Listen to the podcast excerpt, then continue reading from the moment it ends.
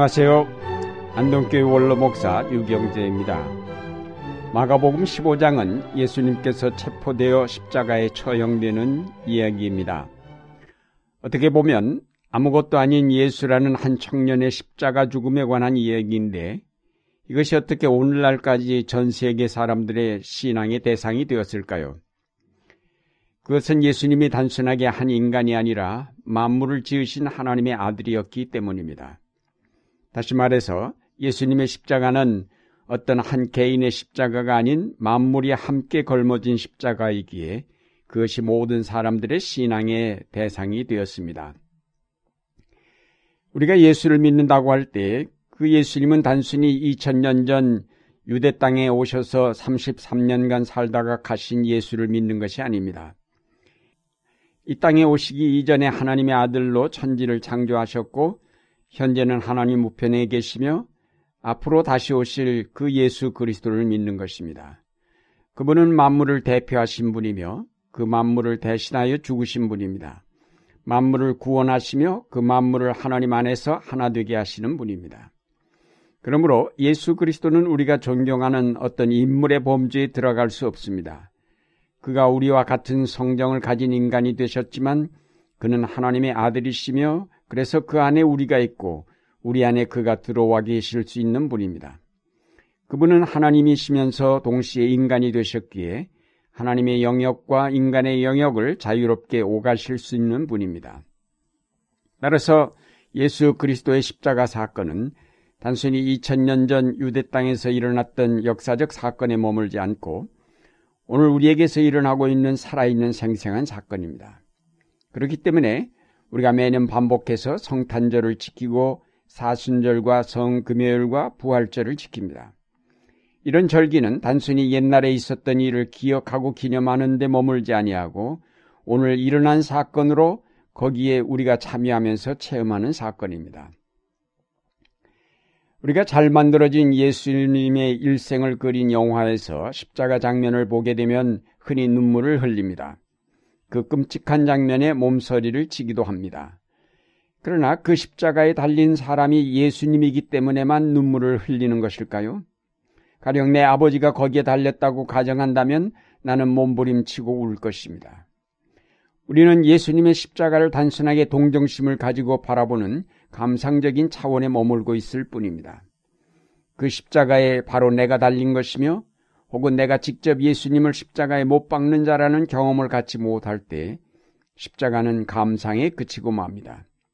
이런 감상은 상대방의 고통을 마음 아파하는 정도에 머물지 그 고통에 동참하거나 그 고통을 나누지는 않습니다. 우리가 예수님의 십자가를 그런 감상의 눈으로 바라보는 것을 신앙으로 착각할 때가 많습니다. 감상은 결코 신앙은 아닙니다. 더구나 이런 감상이 오늘날에 일어난 어떤 불행을 보면서 갖는 것이 아니라 2000년 전 골고다에서 일어난 십자가 사건을 보면서 갖는 것이기에 그 감상의 정도가 지극히 미미할 수밖에 없습니다. 영화의 장면이나 보아야 눈물이 나지 그렇지 않으면 눈물조차 나지 않는 얄팍한 감상을 신앙이라고 착각하고 있을 경우가 대부분입니다. 그래서 우리는 예수님의 십자가를 보면서 울기보다는 내 사랑하는 가족의 고통이나 슬픔 앞에서 더욱 눈물을 진하게 흘립니다. 좀 심하게 말하면 예수님의 십자가의 죽음은 내가 당한 작은 고통보다도 못한 것으로 생각할 경우가 많습니다. 이 모두가 예수님을 단순한 한 인간으로 생각하기 때문이며 그 죽음 안에 내가 있고 그 고통 안에 내가 있다는 믿음을 갖지 못하였기 때문입니다. 예수님의 십자가 사건을 철저하게 역사적 사건으로 간주해버리기 때문입니다. 그렇게 되면 그것은 오늘 나와 별로 상관이 없는 2000년 전 사건으로 끝나고 맙니다. 십자가 사건은 2000년 전 사건이 아닌 오늘 우리의 삶 속에서 일어나고 있는 사건이며 우리가 직접 개입된 사건입니다. 예수님의 십자가 사건은 그 옛날에 끝난 것이 아니라 오늘까지 계속되고 있습니다. 오늘의 세계가 당하는 고통은 바로 예수 그리스도의 고통의 연장선상에 있다고 하겠습니다. 예수님의 십자가의 고통이 지극하였던 것은 단순히 육체적 고통만이 아닙니다. 자기 속에 품으신 만물이 계속 고통을 당하기 때문에 십자가의 고통이 큰 것입니다. 만물을 끌어안으신 그리스도, 만물과 자신을 일치시키신 하나님의 아들이시기에 만물이 당하는 고통이 바로 그의 고통이 될 수밖에 없습니다. 그 옛날 종교 권력자들과 정치 권력자들이 합세하여 예수님을 십자가에 못 박았듯이 오늘날에도 강한 자들이 약한 자들을 지배하며 강한 나라들이 가난한 나라들을 침략하고 경제적 수탈을 행하여 수많은 생명들을 죽이고 고통으로 몰아넣고 있습니다. 고통당하는 자들은 집 없고 힘없는 세상에서 가장 가난한 사람들입니다. 그들이 당하는 고난에 기근과 홍수, 지진, 전쟁, 질병과 같은 일들이 더해져 더욱 절대적인 고통으로 내몰리고 있습니다. 그들은 하루에 1불도 채 안 되는 돈으로 살고 있는 10억이 넘는 사람들입니다. 다섯 사람 중에 한 명꼴로 그런 사람들이 존재하고 있습니다. 슬프게도 현재 세상에는 4분의 1의 사람들이 전 세계 자원의 85%를 독차지하고 있습니다. 4분의 3이 남은 15%를 갖고 나누어 먹는 셈입니다. 오늘의 예수 그리스도는 이렇게 십자가에 달려 고통을 받고 있습니다. 그뿐만 아니라 인간의 끝없는 욕망으로 개발되면서 파괴되는 생태계 역시 예수 그리스도 안에 있는 만물로 신음하고 있습니다. 환경을 오염시키고 있는 우리 자신들이 바로 예수 그리스도를 십자가에 못 박고 있는 자들입니다. 특히 미국은 세계 인구의 4%에 불과하지만 전 세계 온실가스 배출량의 4분의 1을 배출하는 지구 기후 변화의 주범입니다. 예수 그리스도는 지금 미국에 의해 십자가에 못 박혀 고통을 당하고 계십니다.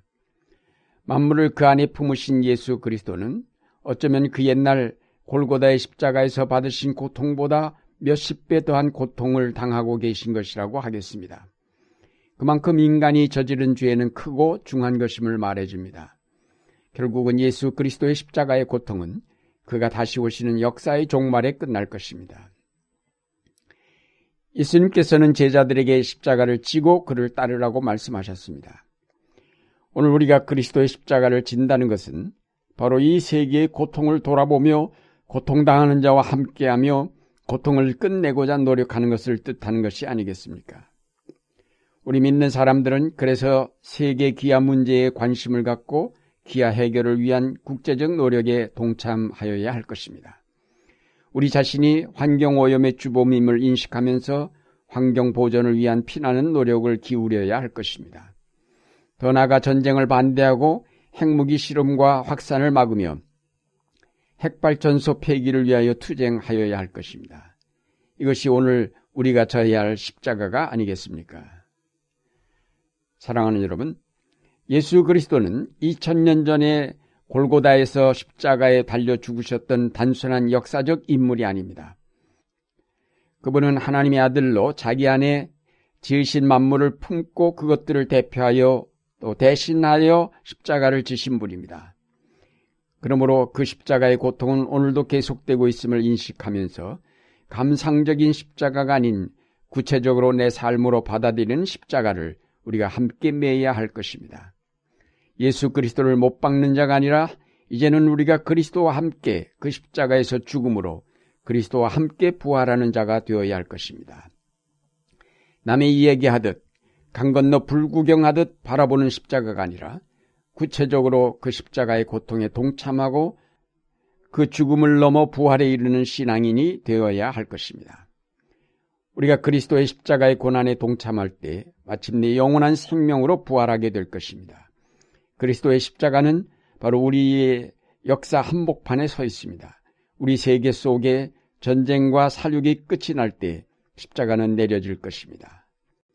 이제 나는 그리스도의 몸인 교회를 위하여 그리스도의 남은 고난을 내 몸으로 채우고 있다고 한 사도 바울과 같이 오늘 이 땅의 고난을 함께 몸으로 감당해 가시는 여러분의 생활이 되시기를 바랍니다. Música